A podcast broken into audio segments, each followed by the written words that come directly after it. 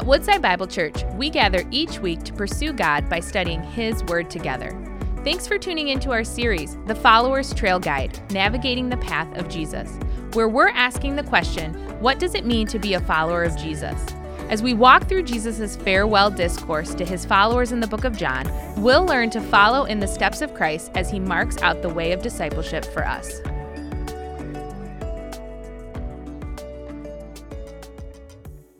All right, this morning, if you have a Bible electronic device, I want to encourage you to take it out and turn with me to the, the Gospel of John.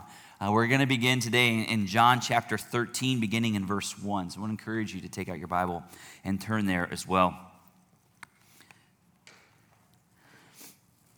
Years ago, when I was a youth pastor, I loved playing games with students. And I didn't just play games to play games, but every time we would play a game, it always had a spiritual purpose or trying to teach a spiritual lesson. You know, we know with Jesus, as he walked through life, he did a lot of teaching through parables, where he would take everyday objects and he would give them spiritual meaning after he told a story. And you know, I've tried to model my teaching somewhat a little bit after that by using games as an opportunity, because that connects students together and connects students to God's Word. And one of the games we used to play, I don't know, I don't know if it had a title or not, but this is the game that we played. What we would do is we would have one student be the caller and one student be the journey person. We'd put a blindfold on that journey person, and then we'd have in the room set up various obstacles around them. And the goal of the game is to have the caller give directions to the journeyman so that he can make it from one side of the room to the other side in safety. Sounds pretty simple? We've tried to make it a little bit more confusing by having all the other students in the room start yelling out different things to try and throw off the directions that were being given from the caller, right? So you can imagine lots of noise and all of that. And the challengingness of the game is that the, the journey person had to try to, in the midst of the noise, pick out the directions that would get them to safety. You guys see the spiritual implications of that? Right? The spiritual implications of that is that, in much of the same way, as followers of Jesus Christ, we live in a world that is full of noise. We live in a world that's full of danger, seeking to destroy us, seeking to have us stumble and fall, take us from the left or to the right. I don't know about you, but as a believer, like, I want to get home. Like, I want to get home and I want to be safe. And I know that there is a Jesus that has gone before me who's calling to me in the midst of the noise who's telling me, You follow me, turn right, turn left, go straight, back up, speed up, slow down. He's giving all of these directions because he wants me to get to the end safe as well. And we know as we live in this world, we want to get home. And we know that Jesus is there, but sometimes it's difficult because instead of focusing in on the voice of our Master, we allow the distractions of the world and the dangers of the world to trip us up. And today we're beginning a new 10 week series that we've entitled The Follower's Trail Guide Navigating the Path of Jesus. You see, what, we, what I believe is that what we're going to see in this passage as we walk through this series is that Jesus is an amazing trailblazer and Jesus is an amazing trail guide. See, Jesus never asks us to do anything he did not do himself. And I don't know if you've ever been in the wilderness, if you ever have been in a new place and you have a trail guide.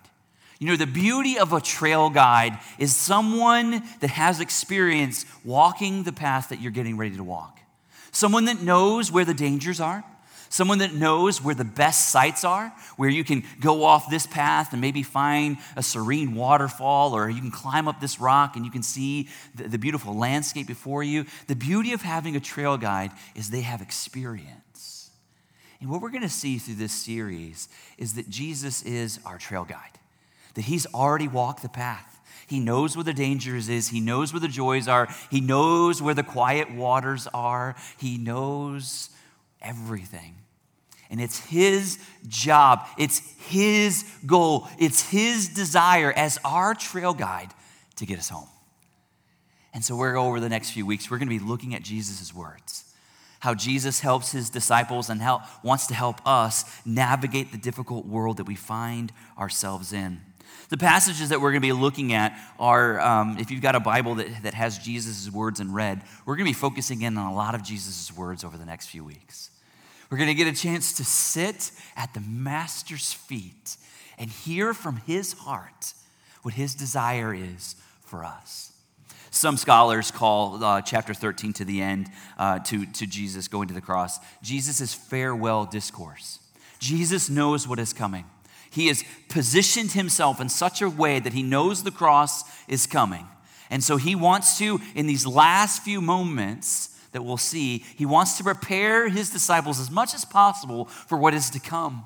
He wants to prepare them for what also is to come after that. So he gives them a lot of insightful words that many of them didn't have ears to hear at the time because their minds and their hearts were racing, especially as the flurry of activity towards Jesus' crucifixion was getting ready to ramp up. And so it's, it's amazing if we put ourselves not in, the, not in the position of Jesus, but if we put ourselves, as we go through this series, in the position of the disciples, being reminded that Jesus is our great teacher and that we ourselves, just like the disciples, fumbled and mumbled through life. We too sometimes fumble and mumble through life, but God is there promising to help us get through to the end. Now, the context of this passage we can see right in the beginning of John chapter 13, beginning in verse 1. It says right there, Now before the feast of Passover, when Jesus knew that his hour had come to depart our world to the Father, having loved his own who were in the world, he loved them to the end. What I love about this is it, puts this in the context. So, where we're at is Jesus knows he's going to the cross soon. And so, what has he done? He gathers his disciples close in the upper room to share in the Passover meal, the meal that they had shared together several times before this. But Jesus gathers on this time in a different way, for he knows what is to come. The hour had come for him to depart out of this world. So, Jesus knows his destination. He knows that he's getting ready, that he's come to earth, but now is his time to do, get ready to depart to go be back with the Father where he was in eternity past. And it goes on to say, he shows not only his destination, but we see his heart, that he had loved his own. Jesus has enormous capacity for love and he had loved his own so much, those that he'd walked with, but also those who would walk after him. And we see that he, his heart not only led to the goal, that he loved them to the end. So, what Jesus is saying here is that in this farewell discourse, he gives this trail map to guide them. And it's simply this just follow Jesus. Just follow him because Jesus had a destination in mind. He had a heart of love and he had a goal to get those through whom he loved to the end. And so, what we're going to see today as we look at this passage is that Jesus paved the way for us to follow. Jesus paved the way for us to follow. He set himself out as the trailblazer and now serves as our trail guide. And today, as we look at this passage, we're going to see three ways that Jesus paves the way for us to follow him. First, we'll see in verses 1 through 5 that Jesus paved the way as a servant. Look with me in verses 1 through 5. It says, Now before the feast, of Passover, when Jesus knew that his hour had come to depart out of this world to the Father, having loved his own who were in the world, he loved them to the end. During supper, when the devil had already put it into the heart of Judas Iscariot, Simon's son, to betray him, Jesus, knowing that the Father had given him all things into his hands, and that he had come from the Father and was going back to, to God, he rose from supper. He laid aside his outer garments, and taking a towel, tied it around his waist. Then he poured water into a basin and began to wash the disciples' feet and to wipe them with the towel that, he, that was wrapped around him. So we see Jesus beginning to set this, set this out as he's paving the way as a servant. And I don't want us to miss this. I, I don't know if you, you, you picked up on it as we were reading through it. Do you see the dynamics of what's taking place? Like God is mentioned, Jesus is mentioned, the devil is mentioned. Like, there's a lot of things getting ready to go on that are like in the forefront, but also in the background. Like, we cannot miss the fact that there are demonic forces involved in our everyday life. That Satan is seeking to deter and destroy God's plan. And Satan always thinks that he's going to be able to win. And so, even in this case, we see Jesus, we don't see Jesus freaking out right? Jesus is not full of anxiety. Jesus is not, oh, I wonder if this is going to be okay. I wonder if it's all going to, you know, Satan is here and, and Judas is getting ready to betray. Oh no, what can I do? No, we don't see Jesus freaking out. It says, verse 3 Jesus knowing that the Father had given all things into his hands and that he had come from God and was going back to God, he rose from supper. Don't miss that. Don't, don't miss that. As we're going to walk through this passage, it's going to seem like there's this battle between God and Satan and that Satan is kind of winning. Don't be mistaken. Satan loses and God is always victorious. And we see here our Savior, our trail guide, not worried. So, what does he do? As he's getting ready, he's in the presence of Judas, the one that would betray him. He has a meal. He eats with them. And what I love about this is that Jesus knew exactly who he was, and Jesus knew exactly where he should be.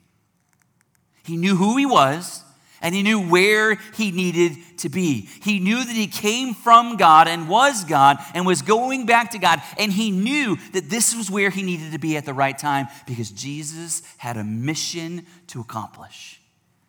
And he's in the right place in the right time. He knew that his hour had come to depart. And knowing that God had given him all things into his hand, he knew that he was going back to the Father. And this is just amazing. Like, I hope we don't miss this too. Jesus was assured of his destination. Jesus knew his identity, and he knew those things were his security so that he was able to serve.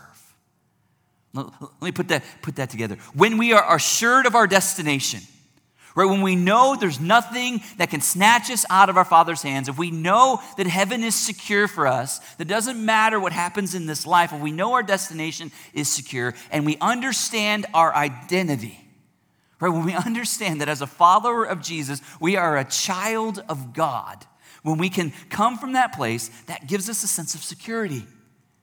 When you know where you're going and you know who you are, you have a sense of security. And this is exactly what Jesus does. He knows those things, he's assured of those things, and what does he do? He positions himself to be a servant. This is so countercultural. Right? People want to find security in their identity, and so they, they want to rise up so they can have more people serve them. And that's the exact opposite of what Jesus has done. Jesus says, I'm so secure in all of this stuff that I know that I can serve. So, what does Jesus do? Jesus rises from the supper, takes off his outer garment, wraps a servant towel around his waist, pours water into a basin, and begins to work his way around the table, washing the feet of this, his disciples. Now, for us, this would be strange in, in our case, right? If you were to gather together around the meal at someone's home and they rise up and they're like, hey, I'm going to take off your shoe, I'm going to wash, wash your feet, you're like, okay, that's a little weird. Right? For us, it would be weird. But for them, in the culture of this time, this was shocking. Not in the same way it would be shopping, shocking to you and me, because of the position of the rabbi, the position of the leader, taking the lowest position possible would have overwhelmingly shocked these disciples. Because the menial task of washing feet was lower than being a, a, a Jewish servant what they would want to do is, if it was possible, they would have a Gentile who the Jews thought were the lowliest people of all time. Gentiles would come in and be the foot washers of Jews. And so Jesus is taking this from the position of leadership. Remember, as he's, as he's celebrating the Passover meal, remember, he stands as the father of the family and is both the priest and the father figure as he's leading in the Passover meal. Then, from this position of authority and this position of love and this position of, of servantness, Jesus actually takes on the position of a servant. And he steps down and begins to wash his disciples' feet. The highest and greatest humbled himself to enact the role of the least and the lowliest. You know, this is so countercultural for us, too, in our world today. In our worlds where selfishness and self centeredness rules the day, we are called to be like Jesus, to surrender our comforts for the sake of others. Our world today even looks down on those who serves, those who serve, but Jesus always lifts them up. Embrace the identity of a servant realizing that if Jesus stepped down, he gave himself, gave up his rights to serve his disciples, so should we. That nothing should be beneath us. Oh, I can do all of these things, but I won't do that. Embrace the identity of servant. Serve those whom you love, which should be easy right? It should be easy for us to serve those whom we love. If we're married, serving your spouse should be easy. If you have kids, serving your kids should be easy. It should be easy to set aside your rights and your desires and your passions to serve those whom you love. But what I love about this passage is that Jesus doesn't just serve those who love him. You know who's there, right? Judas.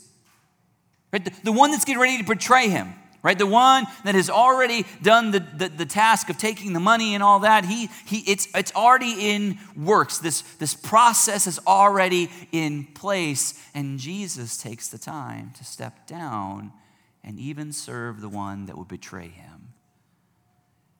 Maybe this is the message of Jesus that you need to hear today. It's easy a lot of times to serve those whom we love. But what about serving the ones that hate you? What about serving the ones that despise you? What about serving the ones that are different than you, that think different than you, that live different than you? Jesus was able to do it. And he paves the way as a servant. If Jesus had not stepped down, if Jesus had not bent his knee, had not come from heaven to earth, you and I would have no hope. But because Jesus gave up the rights of his life, for you and for me, you and I now have hope. Second, as we look at this passage, not only did Jesus pave the way as a servant, but Jesus paved the way, paved the way through his cleansing. Look in verse 6. It says, He, being Jesus, came to Simon Peter, who said to him, Lord, do you wash my feet? Jesus answered him, What I am doing, you do not understand now, but after your word you will understand. Peter said to him, You shall never wash my feet. Jesus answered him, If I do not wash you, you have no share with me. Simon Peter said to him, Lord, not my feet only, but my hands and my head. And Jesus said to him, The one who has bathed does not need to wash except for his feet, but is completely clean. And you are clean, but not every one of you. For he knew the one who was to betray him. That was why he said, Not all of you are clean. So Jesus paves the way through his cleansing as Jesus is, is working his way around the room, going from one disciple to the next disciple, washing their feet with love and with care and concern. He eventually comes to Peter. And Peter, in like complete disarray and disbelief, calls out to him and is like, Lord, do you wash my feet? In essence, what he's saying is like in huge disagreement, like, Lord, do not wash my feet. I don't want to have any part of this. You should not be doing this. I should be doing this to you. You should not be doing it to me. And Jesus res- responds in verse 7. He says, What I'm doing, you don't understand, but you will understand. And so basically, what he's saying is, is let me finish what I'm doing, and then I'll tell you why I'm doing this. I'll give you insight into why this is so important. And Peter then, again, is saying to himself, I'm having none of this. I don't want to learn this lesson. And he says, You will never wash my feet. Peter has no idea what is really going on. In some ways, Peter's kind of displaying the pride of the religious. Right? He, he's saying, like, he, he's saying to himself, I am good enough. I don't need this cleansing. I am okay. I am all right because I'm doing the right things. I've been walking with you. I'm the one that proclaimed you as Jesus the Christ. And so, like, don't do this. Don't do this to me.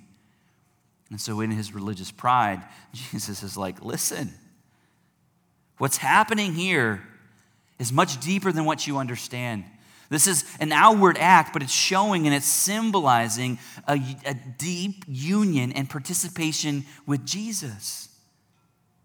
And in essence, what he's saying is, if I don't wash your feet, then you have no share with me. You have no union with me. You have no relationship with me. And then she, then Peter is like, okay, then, okay, if, if this is what it takes, then wash all of me. Like, don't just wash my feet, wash all of me. I want to go all in because I need and I desire to have this deep union with you. And so, still, again, not comprehending. I love Peter because I am like Peter all the time. Like, Jesus is plainly speaking, he's not speaking gibberish. He's not speaking in code. Jesus is plainly speaking, and Peter's just not getting it. It's like, Peter, just be quiet. Like for two seconds. Like, just stop talking. You don't need to continue to talk about everything. Just be quiet and allow Jesus to. Do you guys need to hear that too? Like, just be quiet. Just let Jesus do what Jesus does, right? And so Jesus is like, okay, listen, Peter, and to you, disciples, this idea of cleansing this idea of being made right, what, this symbolism of the foot washing was pointing to the cleansing that would take place on the cross. It was a sim- symbolism. So there's nothing, there's nothing saving in the work of Jesus washing the disciples' feet. That's why some churches like get all bent out of shape and they're like, we should make foot washing, you know, another ordinance of the church. I'm like, no, no, that, that's crazy. There's nothing saving in it. Jesus is showing us a symbol of when we love someone, we're willing to give of our lives. We're willing to stoop down and be on their level. And so Jesus knew he was going to the cross. And there his broke body would be broken and his blood would be shed so that cleansing could take place. But here's also the crazy thing about this. Not everyone present in the room on that night was going to experience the cleansing of Jesus. Even though his feet were washed, his heart was not there. His heart never bowed before the Lord. Now imagine this about, about Judas, and we're going to get to Judas a little bit more later on, but I just want you to see like there's a great danger when we look at the character and the person of Judas. Judas walked with Jesus. Judas heard the teachings of Jesus. Judas saw the miracles of Jesus, but Judas never gave his heart to Jesus. And yet, Jesus still took the time to bow down, bow on his knee, wash his feet. And yet, the cleansing that was going to come was not for him. Let me put this in maybe some in a situation that maybe we can understand a little bit better. You see, there's a big difference between the responsibility of a couple that's dating and a couple that's married. Right? There's a big difference between that. There are some responsibilities for the dating couple, right? They, they are in relationship together. They do things together. Maybe they go to the movies. Maybe they go for long walks on the beach. Maybe they do all those things. But in a dating relationship, right? In essence, the only thing that's tying you together is some verbal commitment of, hey, I'm with you until this gets hard or someone better comes along, right? That's dating. Unless it moves to, to marriage, the commitment of marriage, right? So it's, it's different because you don't know. It, it could end at any moment. Someone could wake up one day and say, you know, you know what, I just don't feel this anymore. And besides, there's this new coworker at work that I'm thinking about, maybe it'd be nice to hang out with them, right? And so you can quickly, so there's no, there's no responsibility, there's really no commitment, there's absolutely no covenant. And so dating relationships are kind of like that. But then you move on to the marriage relationships. And in marriage, you are committed until death. You're committed even when you wake up in the morning and you really don't like your spouse that much. You're committed to that relationship. And in essence, when we take a look at these two relationships, this is what Jesus is getting at, right?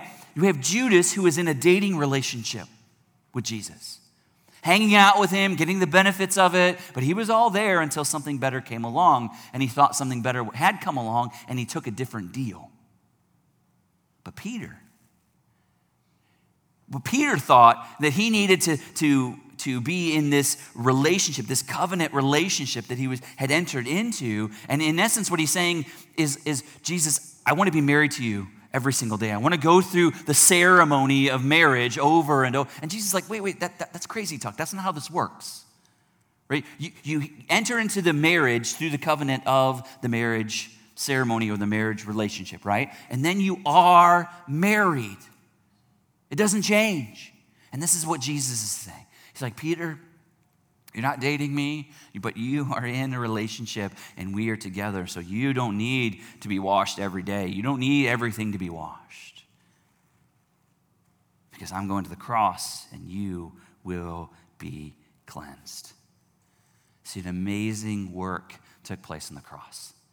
Jesus, who was fully God and fully man, who had never sinned, went to a cross, and the Bible tells us that all of the sin of the world was placed on. He who knew no sin became sin for us. He became sin. And all of God's wrath and all of God's punishment for sin was placed on Jesus. Jesus endured the wrath of God, the wrath that you and I deserve for our rebellion. Jesus endured that, and Jesus died. And God saw that his sacrifice was enough, so he, Jesus was raised from the dead. And now Jesus is alive. And because he is alive, he put to death death and put away the punishment for sin. And if we believe in Jesus, then his righteous work becomes our righteous work. And God no longer sees us, but he sees Jesus and what he has done. So, my question to you this morning is have you been cleansed by Jesus? I, I, I want to really, I ask you in your, have you really been cleansed by Jesus? Or is Jesus kind of like a good luck charm? When you go through life and life's okay, you're like, okay, everything's fine. And then when things get tough, then you're like, oh, Jesus, I need you. Oh, Jesus, Jesus, Jesus, Jesus. Help me through this valley. Help me through this difficult time. Is, are you like a fair weather friend to Jesus? Or are you really deeply rooted in a love, loving relationship with our Master? The one who gave his life so that we may be free. You know, yeah, I know we live in a world where there's lots of voices competing for our attention, competing for our affection, and telling us to go this way and to go that way. And maybe you're here today and you have that relationship with Jesus, but you stop listening to his voice. Like you, you'd rather listen to other voices, and your heart's going left, and your heart's going right, and your mind's going up, and your mind's going down, and you're just living a life of confusion. You know, you have freedom from that. But listening to our Master's voice above the noise, and that takes discipline. We must be disciples, which means that we're disciplined followers of Jesus. And we, if we want to know what our master wants us to do, then we've got to listen to him. And the only way we're going to listen to him is if we make space in our lives to hear from him. Oh, Jesus is speaking. Jesus wants us to know. And Jesus has provided the cleansing that we desperately need. Third, as we look at this passage, Jesus paved the way by giving us an example to follow. Look with me in verse 12. He says, When he had washed their feet and put on the outer garments and resumed his place, he said to them, Do you understand what I have done to you? You call me teacher and Lord, and you are right, for so I am. If I, then, your, te- your Lord and teacher, have washed your feet, you also ought to wash one another's feet. For I have given you an example that you should also do just as I have done to you. Truly, truly, I say to you, a servant is not greater than his master, nor a messenger greater than the one who sent him. If you know these things, blessed are you if you do them. I am not speaking of all of you. I know whom I have chosen, but scripture will be fulfilled. He who ate my bread has lifted his heel against me.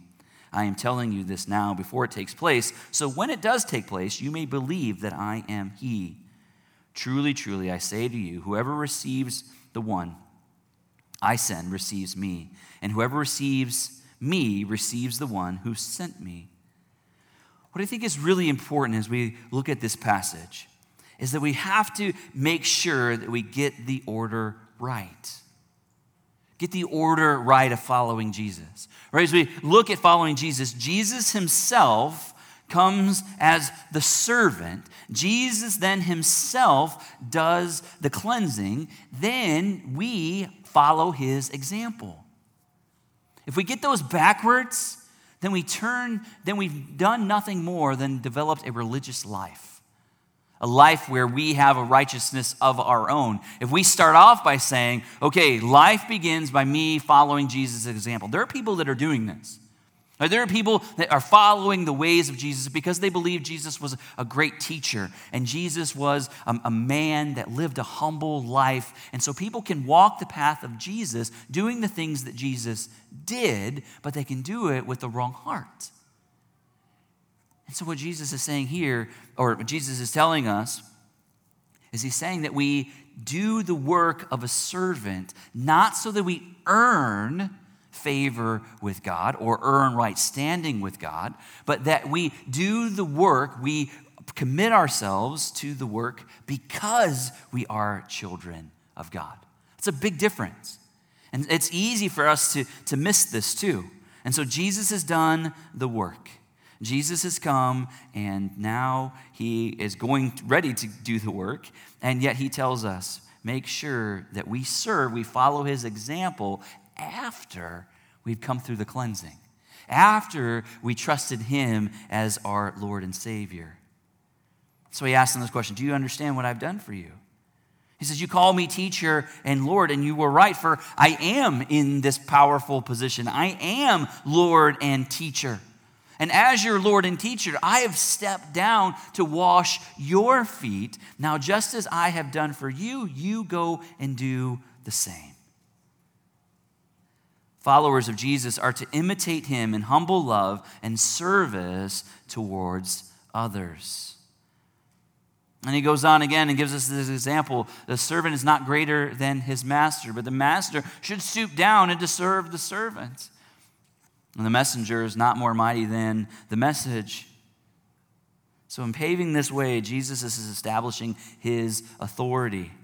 He's saying, Because I have done this, now you too should do. And again, as he gives us this warning, is that every, everyone here in the room right now, some of you are going to make it, some of you aren't. One of you is not. One of you is not. One of you is here, but you really have no part of this. You, you hear these words and they're bouncing off your heart.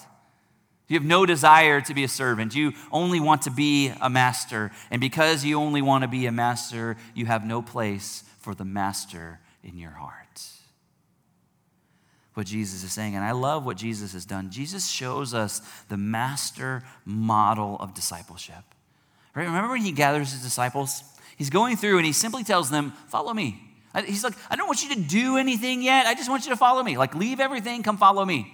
And so, like young apprentices or, or, or journeymen towards being an electrician, right? In, in the same way, the, the journeyman of the electrician doesn't come in the first day and the electrician's like, okay, here you go. Here's a circuit breaker, fix it.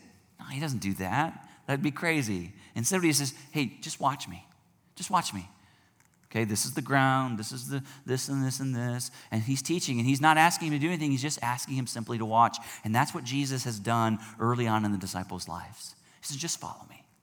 And then there's a shift in Jesus' ministry where he says, okay, just like we would see in a journeyman or apprenticeship, there's a, a shift in that leader that's leading the person or training the person to say, okay, now you try, I'm going to watch.